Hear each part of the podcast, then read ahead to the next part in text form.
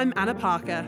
And I'm Miriam Chancellor. Welcome to Big Mistake, the podcast that unpacks the failures and mistakes of top professionals. So, to make us, and hopefully you, feel better about the mistakes we all make in our careers and lives, we'll be talking with high performers to understand the behind the scenes and less glamorous moments of the business world. So we're on to our third episode, and I think it's time to confess the first two episodes we had a really easy run because they were friends. Yes. And yeah. This, and it, and this one this one, is not part of our intimate circle, let's say. no. And And I had never met him before, no. And he's someone that's obviously so revered and well known by. and well known. So before we introduce Michael Hill in this episode, I have a situation scenario for you, Anna. And I was thinking of this scenario last week when I found myself in said situation, and I thought, what would Anna do? So, for context, Daniel and I go to a lot of classical music performances at the town hall. We love classical music, uh, so anytime there is a concert there, whether it's a concerto or an orchestral piece or a passion, we we tend to go. However, the tickets are quite expensive more often than not. So what we What have, sort of money are we talking about? uh let's say probably at least a hundred dollars each. Mm. Yeah. So I mean, if you're going on a regular basis, which we tend to, that adds up. okay, how often are you going? Uh, last week we went twice, but we might not go for a month, a couple of months. Okay. So we'll go, we'll go, you know, at least a dozen times a year. Last week we, we had great tickets, but I was looking down at this this group, and there was a whole lot of people at the front, but then there were about four rows that were completely unfilled, and another big gr- group of people towards the back. Clearly, no one is sitting there. Why wouldn't those people just move up a couple of? There's no one checking the tickets of where you're exactly s- being seated. So why wouldn't those people shimmy up further and sit in the empty seats? So my question for you is, would you do that? Always, absolutely. I definitely want the most comfortable seats, the best position, the best experience. Because if I'm giving up my time to do anything, then I want to have the most bang for my buck. Hundred percent. Yes, but so that the counter to that is If I'm in a group, uh, yeah, I could probably lead the group, and I would say, look, why don't we move forward and take So- up those spaces? exactly. But the counter to this, of course, is that you paid for a ticket that is technically not. Most people would be very affronted to be told off, let's say, if they move seats. So you're, you're in your seat, you move forward, and then the attendant spot, spots you and then says, you need to move back. Those people are going to be very uh, embarrassed, affronted, whatever the word is. I'm not. Yes. Because I'm just going to think, oh, wow, I tried. Yeah, neither exactly. And it doesn't bother me. But it would bother a lot of people. Yes, I think it's the To have- risk of that happening. But then you think those attendants are only people. They don't.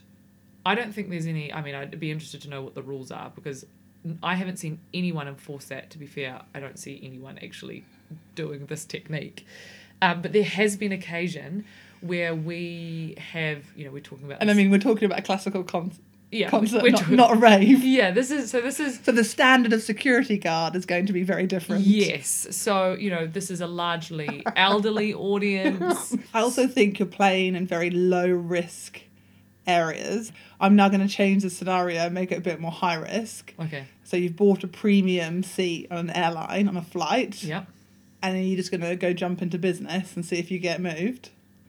No, there's no way you get away with that. Surely, surely, nah, there's no way because the attendants are so that the attendants are so attuned to who is in these. But you just said that you wouldn't feel uh, embarrassed or affronted to be moved from a concert seat, but would you from a business class seat? Well, no, because I know I'd get. It's like it's a risk, right? You know, there's a risk of getting caught, so to Yeah. speak.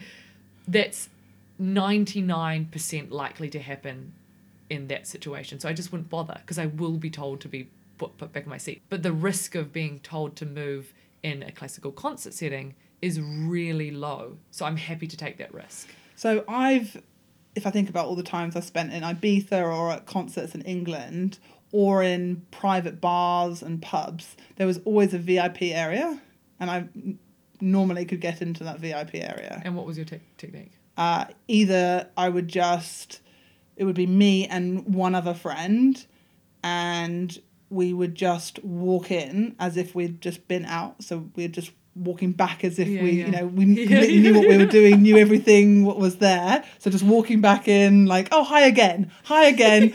I saw you because I just walked out and went to the loo or went wherever, and now Hi I'm coming again. back. That's so good. Hi again. Okay. So so that worked. So you can get in. Yeah. Okay. I have a I I. I have a recent example similar. Uh, a group of friends went out for dinner and we were trying to find a bar to go to post dinner. This would have been uh, you know, summertime would have been about after ten thirty, maybe eleven.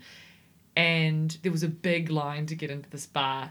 People waiting to get in. Security guard ushering people in. I, I literally just did the same thing, but I walked through the line. Like Yeah. it's not even a separate line. I walked through lines. Excuse me. Excuse Yep. me. Excuse me. Um, and just walked right in, and everything was going great. And then the security guard was like, "Get to the back of the line." Oh wow! Yeah. So I was too. I didn't get in. Oh, right. No, and I was confident. I was charming. I was smiling. And it was a little bit of walk of shame afterwards because you have to then go walk past the people. Here's another here's passed. another strategy for you. I mean, I think it's easier when you're single to do it, and so neither of us have that benefit. But we could uh, try our luck, which was to find uh, a man at the beginning of the queue and just say, "Oh, hi, hi, Chris. Thanks for saving my spot. That's so kind of you. Yeah, yeah. Sorry I took so long to get here." And when you're really loud and you announce it, hopefully, He'll just go along with it. Yeah. And you just give him a little like yeah, yeah, smile and nod Yeah. and wink and hopefully that yeah. yeah. That's hilarious. Yeah. Okay. I so feel like you'd have more luck in England with that than I re- I with New with uh, than New Zealand. I would have thought Kiwis would just be like, oh yeah, go on, fine. Yeah, in." probably. But I also think sometimes they're not as quick on the blag as we'd call it in Yeah. England. Quick on the blag. The blag, the blag. You're like you're trying to blag something. No idea. Oh yeah, it. uh, it's, it's not a con. yeah. It's just uh, you know, you're trying to be cheeky. Ah. So you just say, "Oh, I'm trying to blag a free ticket," or "I'm trying to Ah. blag my way to the the start of the queue." Uh, I'm trying to blag a bit of seats. yes, okay, yes. love it. Honestly, it's stories like this of yours that Uh. makes me just want to rip you from New Zealand and put you straight in Ibiza for a season. Oh man, that would be memorable. That would be memorable. What other news have you got and relates to Michael oh, Hill? Oh yes, I had my first golf lesson this week. Yeah. It was really, really fun. It did help that it was a stunning day. And I went along, and uh, Shannon is my golf coach, and she uh, brought a few clubs along, and I learnt the different clubs. And we basically focused on my grip, my stance, and my swing. And we I hit from the driving range, is it what we call Yeah. it? Driving range, off the tee. Yeah, it was good. And I realized it's actually something for where I'm at at the moment, which is beginner, beginner, beginner, beginner. You can actually practice just your swing with not being at the driving range because that's where the practice needs to happen at the stage, is in the mechanics Yeah. of my body. And We had a swing. conversation a couple of days ago where you said I don't. I was asked by the instructor what my end goal was, and now I've or I've actually thought of your end goal Oh, what is the end goal? to play around with Michael Hill at the hills. Well, actually, in the Your face is episode, amazing. that would be so I wish fun. we were being videoed right now That would- that was a great face. Thank you. Yes, well, that was genuine enthusiasm because actually in the episode he was speaking about the fact that he made a verbal agreement Yes, that we oh, could yeah. go down. So Yeah. surely this is just being consistent and being true to his word and Yeah. integrity and all that. So we might have to have that conversation when the time comes. Uh, so yes, on this So do episode, you feel motivated now? I feel very motivated. Although to be fair, this is going to sound very cute, but to be able to play a round of golf with you, Anna, Aw. is all that really matters in my life. it's cute.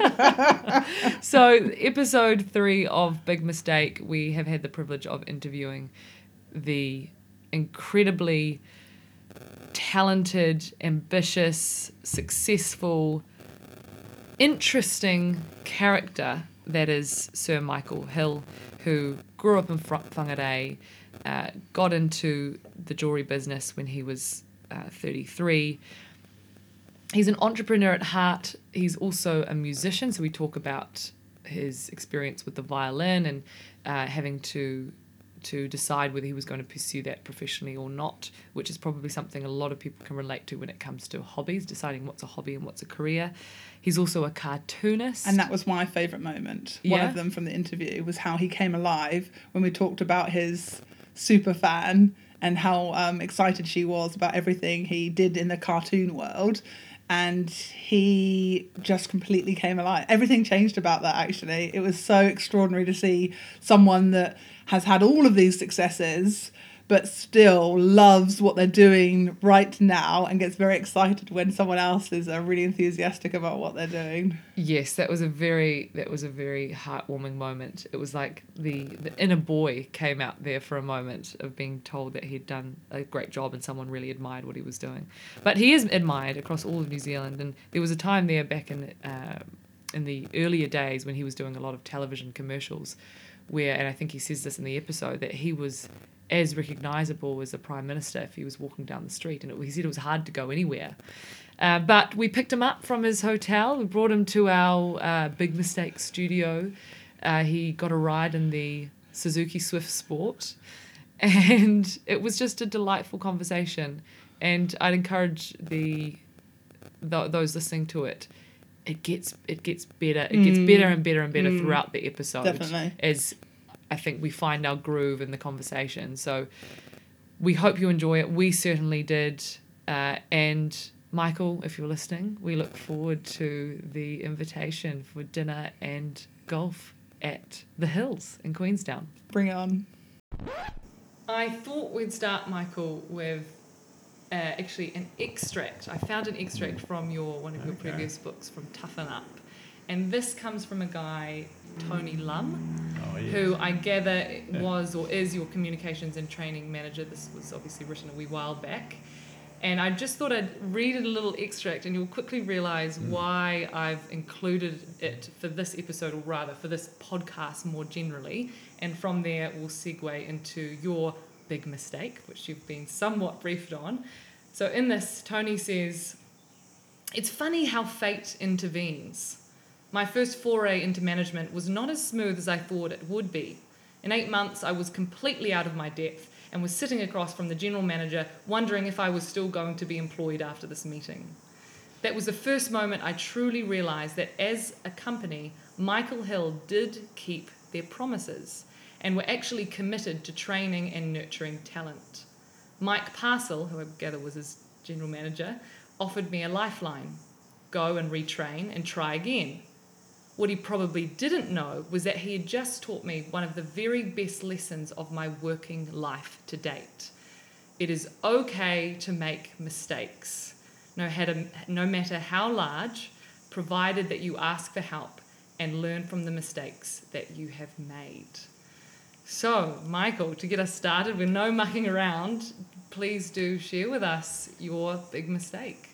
Yeah, well, I, I think if you go through life and don't make mistakes, uh, you're never going to get anywhere anyhow. So, I mean, uh, because you're playing life too safe, I um, have a sort of a bit of a rule that if you haven't made any mistake in a year, then you better sharpen up a bit and make a few. I mean, it's not a matter of trying to make mistakes, but I mean, if you're pushing the boundaries of everything, you will make mistakes. But the big thing is when you make a mistake, is it can have a pro- profound impression on you and also on your future.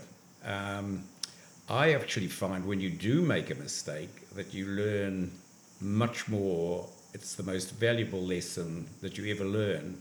And does a particular example come to mind? Maybe if we maybe if we provide a few more constraints Yeah. in terms of the time of life. So what about Hmm. starting out? Yes, well, there was a big, a big, okay. well, a big mistake I had, and it's possibly a mistake that most people make, is that they're frightened to do things, um, scared to make a mistake to such a degree that they don't make mistakes, and they really never achieve anything great.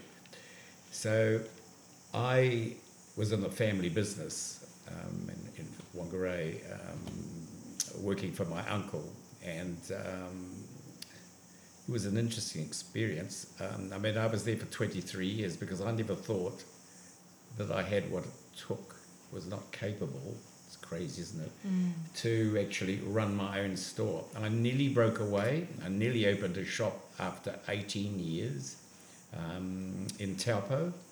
Uh, but my uncle, who ran the joint, was um, quite persuasive, gave me more salary, and um, put me back to sleep again, basically. that, that's it. Um, so, um, yeah, so ideally, I should have probably have moved a few years early. Okay. But in saying that, it's an interesting thing. But today, young people that seem to want everything a little quicker than they used to be in those days, um, they they need instant gratification rather than waiting. And you would say that 23 years as, as an apprenticeship is absurd, and possibly it was. But I tell you what, when I started, there was nothing I didn't know about what I was doing. It really was as simple as that. And a lot of young people we find um, that are very bright, um, well educated, with degrees, join us, but they become impatient and generally leave. They're not willing to put the hard works in on the things of life. But I was brought up really to focus solely on selling and making a sale.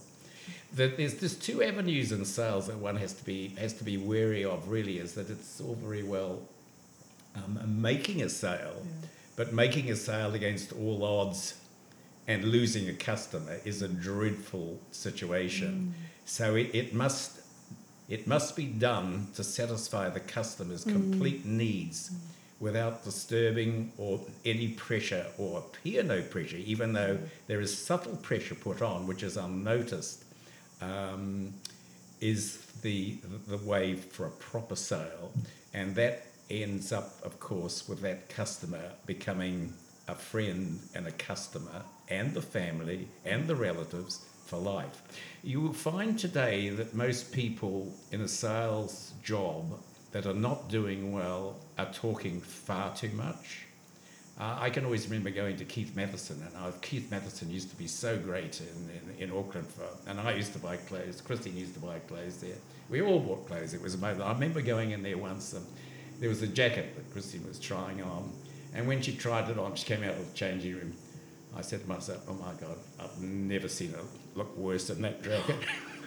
and the salesperson, "Oh, you look absolutely beautiful. You should buy that." I mean, they'd lost it completely. Of course. So, in other words, if they had to just shut up Oh, yeah. and waited for the reaction and then made it by um, comments like, well, I can see the reaction, you didn't care for that. What is it you don't like? So, it's trying to find out what it was so you could find something else. But, and even the, the real specialist stores, you know, like the, the Tiffany's and the Pradas and Gucci and all those brands there, don't actually sell because the product sells itself. Self, yeah. So people go in there, they're, they're so keen to buy, they buy it anyhow. So, and apart from uh, Yeah. not over talking, is there any other process or recommendations you would give to people about the art of selling? We find um, for, a, for a shop with, say, eight people in it, eight, eight sales associates in it, that the best way is that they all act as a team. Um, solo sellers don't do that well. It's a funny thing. You see, we, we used to have a bonus system and you got rewarded on the percentage of sales. So these people would be so keen to get what they thought was the right customer and approach that one and push somebody basically where and devour that sale completely. And if they lost it, they lost it.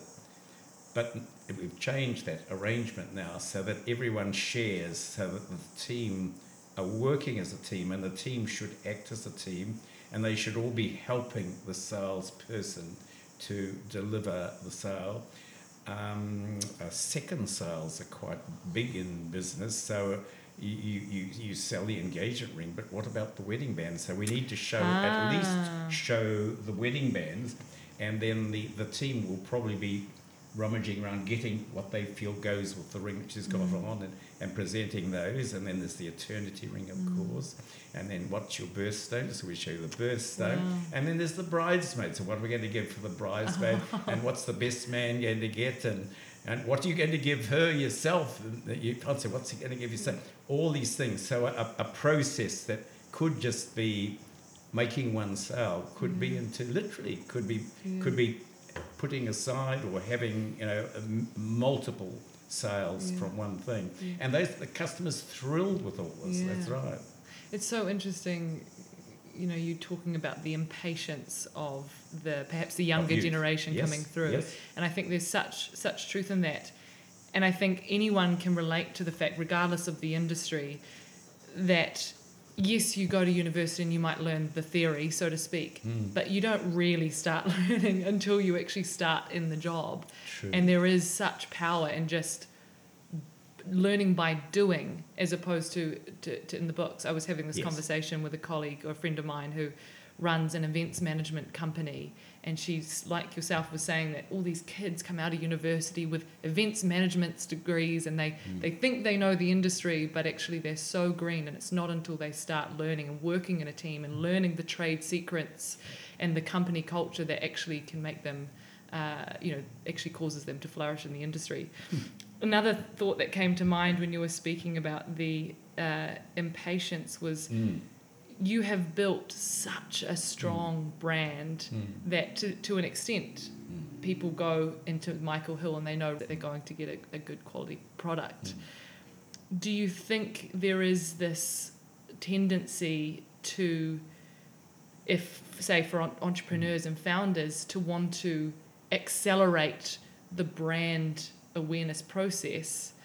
Uh, why I say that is because I think you're a testament to the fact that brands take time to develop and just Mm. you know looking into your journey and how you've become so established that doesn't happen overnight does it No.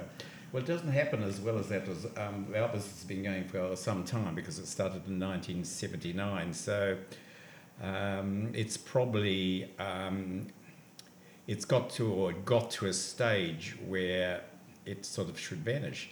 And it's interesting. I mean, like you look at some of these restaurants. I mean, I'm staying in a hotel here, and when one of these restaurants has been there for uh, it must be nearly maybe 18 years or 20 and it's looking really tired. Mm. And it, it can be sort of an evolution where things come to an end. So at some stage, it needs, and in our case, is needed a complete reinventing ourselves, Wow. totally reinventing ourselves. Um, I mean, we were driven to start by, um, uh, well, when I started, was um, windows that were very, very simple. That the average jewelry shop was chock full of trays and cooker clocks and God knows what. And, uh, and we, um, I put in very simple windows based on what Mary Quant at the time was doing in London. And uh, they had a profound effect.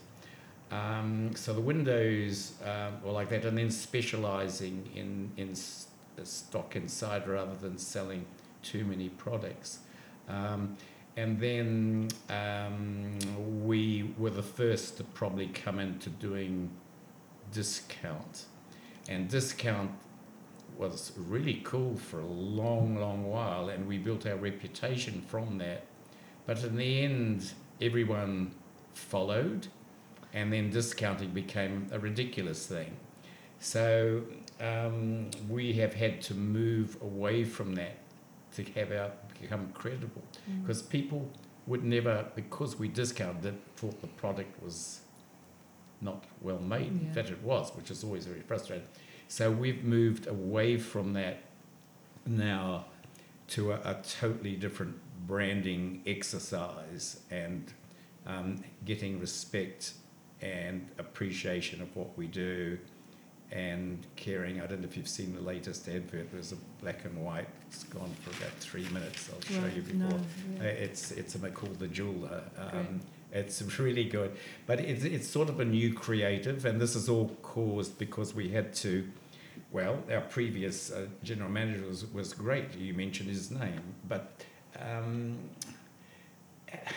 he he was the what we did, and we needed to change. Mm. So we got one of the heads from Burberry of London, um, Wow.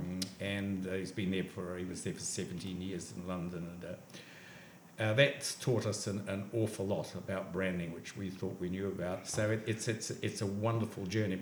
If you could do something differently. So I know you said that you stayed with your Yeah. uncle a bit too long, let's say. Yes, yes, well, exactly. So really, I probably could have jumped ship a bit earlier. Mm. I, I think I could have done it five years earlier, probably, and Yeah. it would have been all right. Because he was trying to keep you there with salary. He was trying to. and when you left, how did he react? And um, I, well, the only the only reason, to be honest, maybe I would still be there. Now, this is the Wow. interesting thing. Um, I got married, and we, Christina was an art teacher, and we work and build ourselves up by buying a home and doing it up and making it look nice and selling that. And I bought some two flats next door to those and did those up and rented those out. And it gave us sufficient money. Think Christine was earning more than I was actually as an art teacher. It's crazy. It? Anyhow, we pulled the money together and we bought a property um, on the Whangarei Heads Road. And then um, I'd been um, putting um, the, the, the, the boards inside the house were, were tower, na- native tower, and I was just, we were oil, I had linseed oil and turpentine. Um, and we went to the pictures, and um, I'm, I think I put the, the brush in a plastic bin, and we went to the pictures and came out, and uh, there was a message to say our house was on fire, and it was I lost everything, absolutely everything. But it woke me up. So that was the day that changed my life forever. When the house burnt down, it's crazy. It, for the first time, I'm starting to set goals. I mean, I had read all the mm. books. I read Earl Nightingale, Dennis Waitley, you name it. I'd read all the books. I'd read all to do it, but I couldn't do it. It's making the first move mm. is the most difficult thing. Mm. When you, you have to change or jump from what you're doing to something you know you shouldn't do, but you're scared to do it, you've got to do it. And that that was that. So that was the big mistake, was not daring to do it. I was scared stiff. But the moment the house fire, it shook me up so much because we lost damn well everything. Um, that it, it, it shook me up so much that I wrote down on a, on, a, on a visiting card, which I had in my pocket, I'm going to own my uncle's shop in, well, I'm going to open up and have seven shops in seven years. It was all inside me, Wow. but nothing would bring it out. Isn't it interesting that it takes a, uh, tr- trauma, tragedy, yeah, yeah, tragedy, absolutely right. traumatizing. So it does make you think.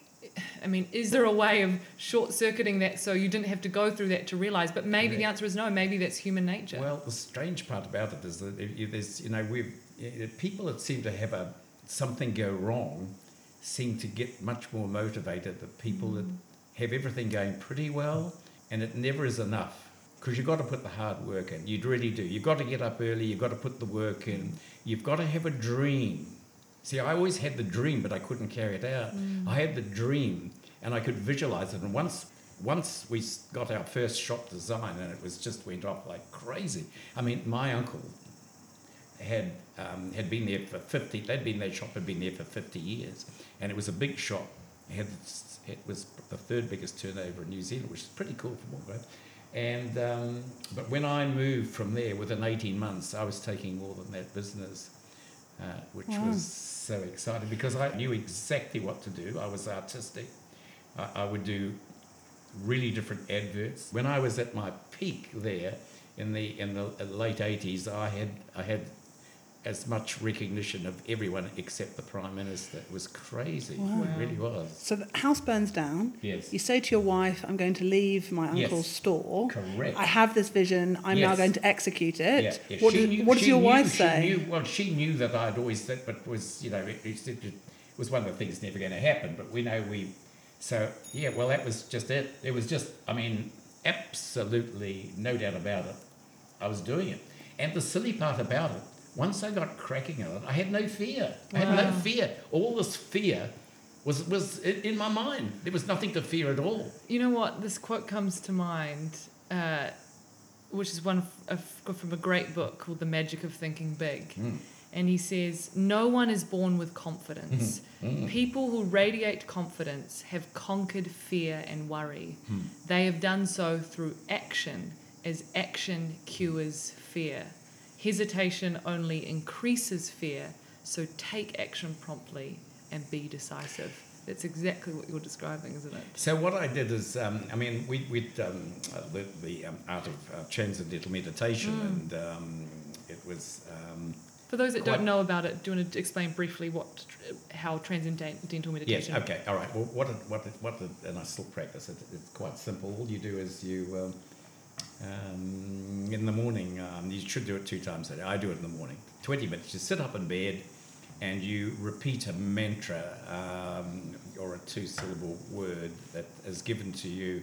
You, you have a coach that teaches it, and it's it's it's on your body type, or you know, um, some people are slow moving, um, some are medium. I'm I'm never sit down. I believe that. so so they give you you give you this word and anyhow and what you do is you just you, you just um, relax yourself completely and then just start saying this word and over and I a period- gather, sorry to interrupt, I gather, am I correct in thinking that Yeah. you're, you're not meant to articulate this word out loud? There's a, correct there's a, there's a correct certain no you don't say it out yeah. loud yes and try and keep it to yourself it sort of takes away all this a lot of the self-talk Mm. because we're all every one of us has a little voice that's continually talking to us. It becomes quite tiring. Mm. and you listen to the dash thing. It's crazy. We listen to this voice telling us what we should do what we shouldn't do. No you shouldn't do that. Be careful crossing the road. Be there. That's right that car's but be careful. It's telling you it's talking to you all the while. So the best way to shut it up and it needs to shut up is to do meditation. And if you do it um, for some time occasionally you will you will actually um, transcend as they call it uh, where all your thoughts completely go away and it's an absolute a dead still. Absolutely nothing. Wow. and it's the most incredible feeling. Wow. it really is amazing. Um, and you can be in that you know suddenly the, the, the, the 20 minutes could be 40 minutes you don't even know you're there. And, it, and then when you come out whatever your main thought is becomes like it's in the end lights it becomes vivid and clear. So i would just crazy that sounds stupid. I'd rush into the toilet sit on the seat and do four minutes meditation come out it's all clear all gone away. I can then concentrate and do whatever i've got to do. Wow. so I think it's a wonderful, um, a wonderful thing to um, to do to have a to give one a balance in life because we've talked we're talking about all sorts of things, but if you haven't got a balance, um, nothing really works. So you can be completely focused on your goal, uh, which you should be, um, but you do have to be able to have time to hear the cicada, cicada Yeah, I know, singing, and look out and see a lovely tree, or you know, you're walking, you see a rose, and you smell them. You know, n- nature's amazing. We we need to still be part of it. Hmm. We can't just be blindly doing that. And then you you've got to you know you've got a family, so everything is sort of all of everything. I so agree with that. I have a three and a half year old, and she wants to smell every flower, and we will, we Love actually will smell every single flower. And I'll often say, someone will say, "How on earth did your walk take you two and a half hours?" And I'll say, "It's because we were genuinely smelling every single flower along the way. We'd sit, look at it, watch how the bees fly in and out of it, and it is just such magic to do I- that." I, I love it. I love it. Well, children, um, in my opinion, uh, are also at art, uh, the, the best artists. And then, of course, they, they, they become, then they become, they, they shouldn't be doing things like they're doing with a great big face with tiny legs and thing. And that they lose all that simplicity. And then the paintings becomes stiff. Uh, and then it takes a long while to break that habit uh, to go back to that childhood because the things we do in childhood are just can be the most beautiful things. Yeah. Yeah. Well, you're toying with writing a children's book, aren't you? I, well, I, I, I, I have had ideas. I've got lots of ideas. I'm doing a book on quotes at the moment. Fantastic. What's your? It'll be a little one. it It'll be about so big. You have to, what the size that is. It's a little coffee table. It'll Yeah. be quite about 100 to 150 quotes. And each page will have a cartoon because I do cartoons. You do. And then it'll have a, a, um, a motivational quote that goes with it. The other thing is, I've got to mention this before I forget, that you need to surround yourself with winners. It's no good being with losers. It's- well, it's no good. Well, it, it, it, it. pulls you down. You Yeah. really need people who are, are motivated, enthusiastic, Mm. and it is very contagious. I mean, I know if in our store, if we have one person that's negative out of that group of people, no matter how you try, it's going to pull the rest Oh, down. I so and there's there's something in there's more than what we see out there. There's a vibration or something that you can you can sense when things are good, and you can certainly sense them when it's not. And you you, you must have realised yourselves when you you you you meet somebody and you just can't. Nothing seems to gel, All the time. and all the time. All the Well, time. right. And the- Michael, we should be very flattered that Anna's letting us be with her today. uh, because She's very it- picky. there- a, a lot of people are um, unapproachable, Of Un- course. unapproachable um, in everything actually. Mm. So therefore, um, th- there's- you you can't go through the guard. Mm. It's interesting. Mm. And then when you find that person, I call it that magnetism or that attraction. Yes. It's it, the rest of it just flows, and it is just magic to be around them, Mm. and it's such a joy. That must be hard for you though, because I would imagine being Hmm. who you are with the reputation that you have, y- there must be this need at times to distance yourself. You know, you were saying I- before that you yeah. were up Yeah. there with the PM in terms of popularity. You were Mr. Mm. Michael Hill well, quite jeweler. So how have you how have you Mm. managed that from a personal standpoint for Mm. creating those boundaries? I mean, we feel Yeah. firstly very chuffed that you are here at all, Yeah, but but how do you manage that? Well, I, I think you just have to you have to find your own way of doing it. But as I say, um, I think meditation helps me a bit.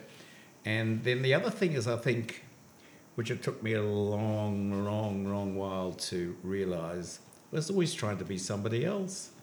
And you can only really be yourself. Wow. So why aren't you just doing your things yourself rather than by trying to be? Because you might have a peer and something. I've got to be like this, or I've got to speak like this, or I've got to walk like this, or I've got to look like this, or I've got to act like this person. And, and you, you, you, you can go through your whole life um, being somebody else.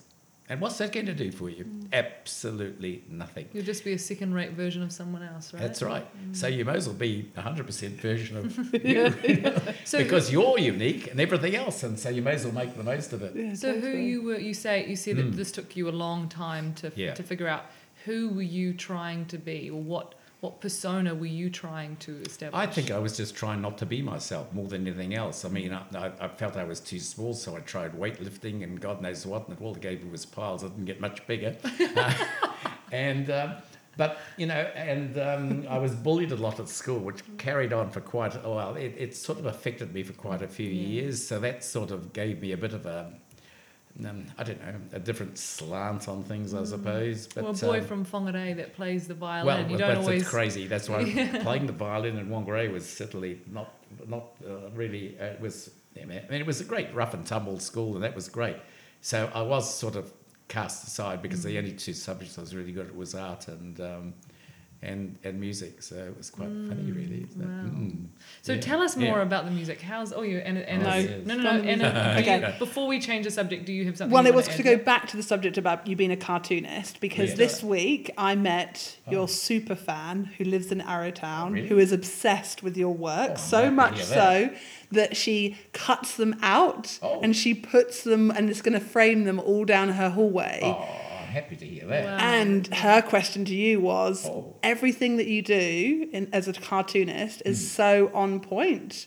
I mean, what a testament that she's going to put them up down her hallway. That's how much she loves them. Oh, but how do you come up with that inspiration? Oh, well, that's the thing. Now, that's a that's a very interesting question because um, you go through, and I think everybody goes through a stage where everything is flowing and everything's just comes to you and gravitates to you. And I mean, if you like cooking, we love cooking. Sometimes you cook. I love it. You can express yourself with the food and everything else. And then other times, and nothing seems to be coming to you. So you just you, you could try doing a cartoon, it wouldn't come out whatever you did. You think, what the heaven? Whereas other times, you know, bang, happen one, two, three, just straight off, no trouble at all. So I, I think that probably answers the question. Um, but I'm always thinking, and it's like the, I mean, these are in the, the local Mountain Scene newspaper. It comes out once a week, but it's it's it's such a good thing to do because it's always uh, it's always in the back of my mind that I need a I- need another one and another one of that. So to, to prepare them um, and, and do them right. It took me a while to get my writing sensible enough, um, but I seem to have got that right now. What do you mean by that? The, Well, go I, I was never a good um, because I, I print things, but Yes. they were very untidy and all rambling. Right. But I seem to have got that okay now, so I can do that with a, a number two um, felt pen. I can do that. I can do that quite well. And the, the, the drawings, well, they're a bit quirky. You'd have to actually see them to know what. But they they they're quite. Some of them are quite mad, really. But they got a good meaning uh, meaning behind them. Really. And that's the beauty of cartoons, isn't it? As opposed to written or, or oral Yes, text, is that yes. they are open to interpretation, Uh, right? uh, very pertinent. Yeah. Very pertinent. So I'm, I'm really, im- I, I'd like to thank that person. Thank you very much for for um, for, for doing that. I think that's that's really because I don't get an, sometimes an enormous amount of feedback, but uh, that I love that.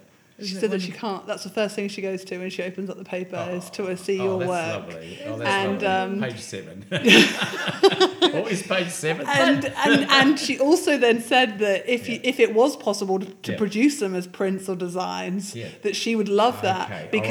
Because. Now she is going to at the Great. moment cut out the newspaper, and I said that I would personally ask you Well, to I- actually do them as Well, prints. there you are, because we're going to put them into this um, this small um, book size. It's going to be about. Uh, it'll be a bit no, it'll be a bit bigger than that, and it'd be quite thick. So you'll have a, one cartoon, and then you'll have on the other page will be the quote that goes with it. Brilliant. So it'll be in book form, and there'll be the, all those mountain scene ones will be in there. Brilliant. So Lovely. great! Oh, isn't it exciting? but is, I find this quite charming because Michael, Yes. I've made an observation as you were hearing this. You lit up like a little schoolboy. Yeah, yeah. Don't, isn't it easy to forget that people that are uh, still at the top of their professional Hmm. game still love to hear the odd encouragement. I think it's, we almost Oh, of course, we assume that need it. We, you know, because you're doing incredibly well, because someone's doing well, Hmm. they've heard it all before. But people don't encourage enough, No, do it's very they? True. No, it's very so true. it's or yeah, share how moments what they mean to them as well Yeah. of, of how this person is Mm. like i said hanging out for that and wants to put them all down their wall and Mm. yeah i just don't think people share that enough So, but it started was very funny because I mean I, I I never did cartoons. I mean I never learned the art of doing cartoons really. So when I was working at, at Fisher's in Whangarei, a jewelry shop, um, as part of my experience, um, I, I went down and I spent a, a couple of years at um, Stewart Dawson's, which it was different then anyhow. And I would I would draw their faces and put them down in the in the lunchroom, and that was how I sort of started. And then gradually, um, I the, the, the faces became I have a similarity to them. And there's a weird thing now. Even now, if I need to do a cartoon or thing, but I go in the shower and the, door's steamy, so I'll, I will I will quickly I will do something. So so it's got me an idea on it. Yeah, That's yeah, no. Oh, fantastic. Oh, thank you. I'm just looking. well Mm. while he's in a good first. mood i've Yeah. got a question Oh. so I've, I've from someone else Oh, Okay. good, that good said on what was the idea behind putting the zebra camouflage on your boat Oh, oh well, that's an interesting one. Well, well, uh, well. This this is this is an interesting point because this is actually gets to one of the topics we should be speaking about. Really, is that you should never follow. You should break new ground if you can. Brilliant. I mean, if you're setting up in business and you follow somebody who imitates something else, you will do okay, but you're never going to crack it big time. You've got to go to the space where nobody is.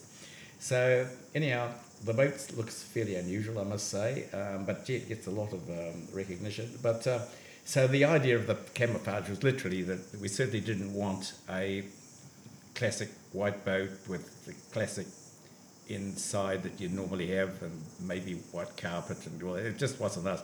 So it's more of an exploratory vessel, and um, it's quite crazy really because of the, it's probably the only one in the world. It's the smallest seaport in the world with the biggest tender on the back. That tender on the back is 20 tons, so it's a Wow. it's in crazily Forgive large. the ignorant non-boaty type I could tear it up. tender. Yeah, te- well, it's it's a game boat actually. It's Ah. a big game boat.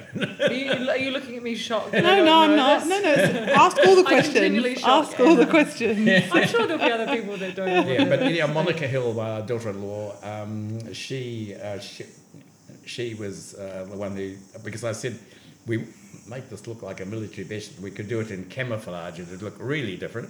And I think that we pulled it off. I think it looks really different. But it was funny. We had the boat in uh, Fiji um, uh, last year, and we went out to some of these remote islands, which are very beautiful. The people are lovely. And we went to this one. It was quite a big village, and there was no one there. Absolutely no one there. Uh, and what they'd done is they'd all fled to the hills because they they, they thought we were, it was the, the, No. a new, it was they thought it was a, a police big police No. boat and that we were checking up on their boat license and none of them got boat license so they'd all fled to the hills. Oh, Oh, God. it's so funny. Oh, what a good Yeah. story. Mm. What a good story. Yeah. So I will, Mm. would like to take a slight shift going back to you're talking about health and Mm. I was saying before we started recording that the first time we met was Mm. at a lunch event where you were it was for the book launch of your That's right. uh, one of your books the Yeah. uh, Catch and. Release Catch, and Release. yep. That's the that's the big cartoon. the one. big yes. cartoon yeah, book Yeah, and it was a reasonably intimate lunch and you and I was had been seated next to each Mm. other that's right. and I was very interested as someone who's who's very keen on health and well-being in a Mm. holistic sense interested to see what was on your plate now I don't remember exactly Yeah, but yeah. it got us started on a conversation Yeah. about food and health so tell me okay Yeah. you're going to Yep. invite Anna and I down Yep. to the hills we're going to sit down and we're going to I hope this is going to be prophetic by the way Yeah. a lovely dinner you're cooking I you can say do you love that. to cook No what, are, trouble. what are we eating what are oh we well, eating well, you could eat all sorts of things. I love, I love, love uh, cooking Moroccan food. I love Mm. that. We did a lovely dish the other day. What was it now? I had a uh, spatchcock, big spatchcock, opened up and like flat, and then put some chopped uh, onions underneath that, and then lay it on top of that, and then. Um, all the herbs from the garden, thyme, sage, all sorts of chop those all, shove that on top, put about five garlic cloves, pierce the skin, shove that in, in the skin, which is really nice. Um, and then about a, ooh, a little under a third of a bottle of uh, white wine, like a Chardonnay, in there.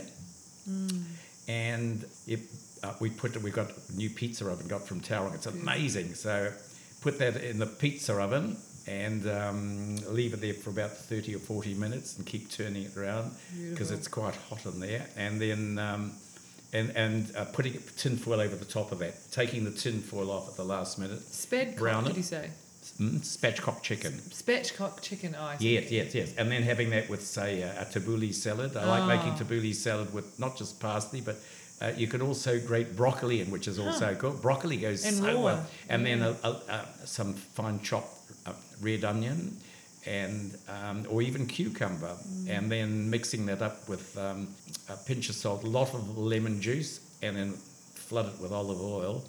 And uh, there, there we are. So you've got, I mean, there's a, there's a there's a, a meal that honestly that anyone could eat. Great. How does next week sound? Oh, that sounds really good. You name the day, we'll do it. That sounds. As long as it involves a round of golf, I'm in. I, yeah, I did think Yeah. I did think you you were. I'm more interested in the food. Anna's more interested in the golf. uh, that's wonderful. So look, Anna, do you want to? We've got a bit of time left. I'm wondering if you wanted to. yeah, I've got a couple of questions Go for it. around going back to your staff, Yes. around how do you create a culture where Very mistakes are welcome? Yes, yes. Well, I, I think um, in the learning process, the, the best teams, or um, they, they in well, take take a uh, a retail shop and it's got the staff there. If everybody's focused on the same theme and the same outcome, the best way to improve is once a customer has left, is to reenact that presentation again. So someone becomes the sales ah. associate. The sales associate does the same thing, but if there was two customers, there's two customers, and every word we try and remember what they said and analyze exactly how that went and what we could do better. There's always mm. something you do better. The team Absolutely. looking, you'll always find something. You know, like, like you, you, you left the, the ring on the tray rather than putting it in a beautiful box under the light while they're looking while you were talking. A hundred and one things you could do. And that way, over a period of time, you, you will find that their skills become better. And they need they need permanent coaching, permanent coaching. They have to practice. They have to practice. Opening gambits are something which um, really appall me around here, um, particularly at, now at supermarkets, and even banks. I went to the bank the, the, and the teller, who was only about 18, said to me, and what have you got planned for the rest of your day today? I mean, what do I want to tell her? I mean, I, I find it quite extraordinary, really. and I was coming down on the lift uh, the other day, and uh, it was at five thirty in the morning. I said, "How's your day been so far?" Well, I mean, how stupid is that? Yeah. So people, once again, need to be themselves. The opening phrase should be something that you would personally say, not some canned thing. And you know, Like what? What would, what would you say? but say? you don't Well, want people to um, be terrified to talk to you Yeah. because half of the battle is having the confidence to actually talk in the first place. Okay. And then if they're scared of, of you know what your response is going to be to their question that they were excited to ask Maybe, you. maybe. I think the thing is that one, um, if one's got a bubbly personality and you really happen to just give a beaming smile, honestly, sometimes that's enough. Or just a good morning. You don't need to actually burble a lot of stuff. You really don't. And your your infection of uh, infectiousness of your your um, enthusiasm, even though it's doing nothing, is doing a lot. Yeah, keeping life simple. Don't say too much. Excellent. Mm. I, I should mention the violin because the violin's very dear to my life. Yeah, well, let's talk about it. Yeah, Violin. Okay, all right. Well, I mean, I, at school, at June. school there, I was. Um, there was an Organ Nielsen that came from the Danish Orchestra, and I took lessons with her. And he seemed to think that I could become a professional violinist, so I left school to my parents' horror and everyone's horror, and, and went and had lessons from him for a couple of years, and entered the New Zealand Herald Violin competition, which was one of those days. And I didn't win it. My parents said I had to stay in the business, but it it, it, it stayed with me forever, and it made me have a beautiful appreciation of classical music. And um, it, it so happened that um, I had a concert with Miranda Adams, who was the then concert master for the, the Auckland Philharmonia, and um, we were walking, and I said, "Wouldn't it be great if there was a competition down here, a wonderful competition?" So we thought of the Michael Hill International Violin Competition, and um, that has been uh, an amazing uh, experience. I've met all the great violinists. I've met mm-hmm. all and the people that have won that have just been incredible. So it's it's been quite life changing, really. And the violin is such a sensitive instrument. This is the thing. I, I, it it is so sensitive. Like a, a, a violin has a memory. A lot of people don't realise this, but if you have a good violin and it's played by a great player, and you, you're going to play a Mozart sonata number four, so you you, you, start, you, you play that. And you think, my God, that's easy because the person before that had played it and it's set in the memory of the violin wood. Wow. It is. I did in- not know It this. is insane. The other thing with a violin that it, it needs it needs um, it needs to come alive every time you play it. So um, if you're playing it regularly, it usually takes about 20 minutes. And over that 20 minute period, the violin changes into a different violin totally. It the, the sound suddenly is, goes. What's happening? It's amazing. It is absolutely, and it, it then it comes out of its true self. I'm very is- interested in this because I'm classically trained and I'm a pianist. In fact, I'm going to send you the Oh, wow. intro to our podcast because Oh. it's me playing Oh, the lovely. music. Lovely. So if you ever need an accompanist, Well, I do. me I do. I please do. let No, me that, know. that'd be very good. Yes, yes. Uh, we can combine that with a golf and dinner trip. We there could. we are. We could. We could finish off with that. But I was going to ask, do you think a part Yeah. of the you're talking about the the tone Yeah. perhaps coming richer as you're you know 20 minutes into practicing? Yeah. The skeptic in me thinks, well, surely that's also the musician warming up and becoming more. There would be also a little bit of that, I do believe, but that, that definitely, there's no doubt about it, it has a memory. Mm. Um, and the bow also has a memory. That's the critical Wow. thing. And bows can vary so much. People don't under, un- underestimate the value of a bow, but you can have a great bow and um, reasonably, not quite ordinary, but you know, just a reasonable violin, and a great bow will make that sound Wow. like a totally different instrument. Wow. It's amazing. Isn't it interesting? So I must admit, I I don't follow uh, Mm. violin competitions too much, but from a piano perspective, it, it I find it absolutely Mm. mind-boggling how the standard, year after year after year, just continues to to lift. It's just extraordinary, isn't it? Really you is. just think surely we've reached peak proficiency in musicianship Yeah, this yeah. year, and then the next year there's some True. kid who just Yep. emerges from the woodwork and Yeah. absolutely blows people away. It's it's just remarkable. Uh, Has that been your experience with Oh, the, there's no doubt about it. Um, and it just, it just the standard gets better and better Mm. and higher and higher. It's like everything. I mean, even the golf, whatever it is, it doesn't matter. Mm. It's all, uh, it, it, it, it's all the same. But the viol- the piano, of course, is uh, another great instrument. Well, I dearly love it because my father played the piano, so I have an enormous appreciation for. And Glenn Gould playing Bach on the on the, the piano to me is uh, something else out of a different planet. But the piano, um, unless it's played, once again becomes asleep as well. Well, they need regular playing, and if they're not played regularly, they, they, they lose something. So they need to be kept playing. Even though the big difference between a violin and a piano is a violin, a piano deteriorates for the day you buy it, whereas a violin, if it's a good one, just gets better. I Well, mean, you know, the, those instruments now, you know, in the 1640s, 1680s, so around about those, uh, Stradivarius, Yeah. 1680 onward, um, uh, uh, they're just getting better and better. Isn't it amazing? Unbelievable. Sorry, Anna, Michael and I are nerding out here over Yeah. music. I love that. it is fantastic. Look, I'm just conscious of the time. Yep. As a as a roundup question, Anna, you, did you have any burning questions left, or are you happy for me to? Um, the the other one I had mm-hmm. was how are you putting the ladder down? So you've had all of the success, mm-hmm. you've achieved so much. We talked about some mistakes you had along the mm-hmm. way, things you would have done differently. But how are you putting that ladder down for the next generation to rise? Oh, Not just with your staff, but in the wider business world. Yeah. Well, I, I think, you know, I, I, I like nurturing people and I, I love young people and I like supporting young people. And uh, I think it's, it's, it's, a, it's a duty. You know, the other thing is, um, I, I don't like mixing with many people my age because all they mo- talk about is moaning about someone who's just died or arthritis or sore knee or can't do this. Can't. I don't want to know that stuff. Whereas with young people, they're full of fresh ideas and excitement, and uh, I learn most from young people. Well, come and join. You're Ah. welcome at Anna and I's home anytime. No, e- even younger than you. Oh, ouch! ouch! That is uh, music to my ears because Miriam's often the youngest person. I am often the youngest person in the room, Michael. So I love it. no, I I'm love teasing. that's that's So look, la- that's a last, good joke. yeah. Lastly, lastly, lastly, and I because I know you're a big believer in the fact that we can never really arrive at our destination. We're Yeah. continually growing. We're, we're continually. Uh, we have the opportunity to continue to achieve something, whatever that is. There's always another piece to learn, a cartoon to check, to sketch, a book to write, a project to work on. Yeah. So, what's next for Michael Hill? Well, um, the, the thing is, uh, just to answer uh, just slightly deeper into that, Yeah.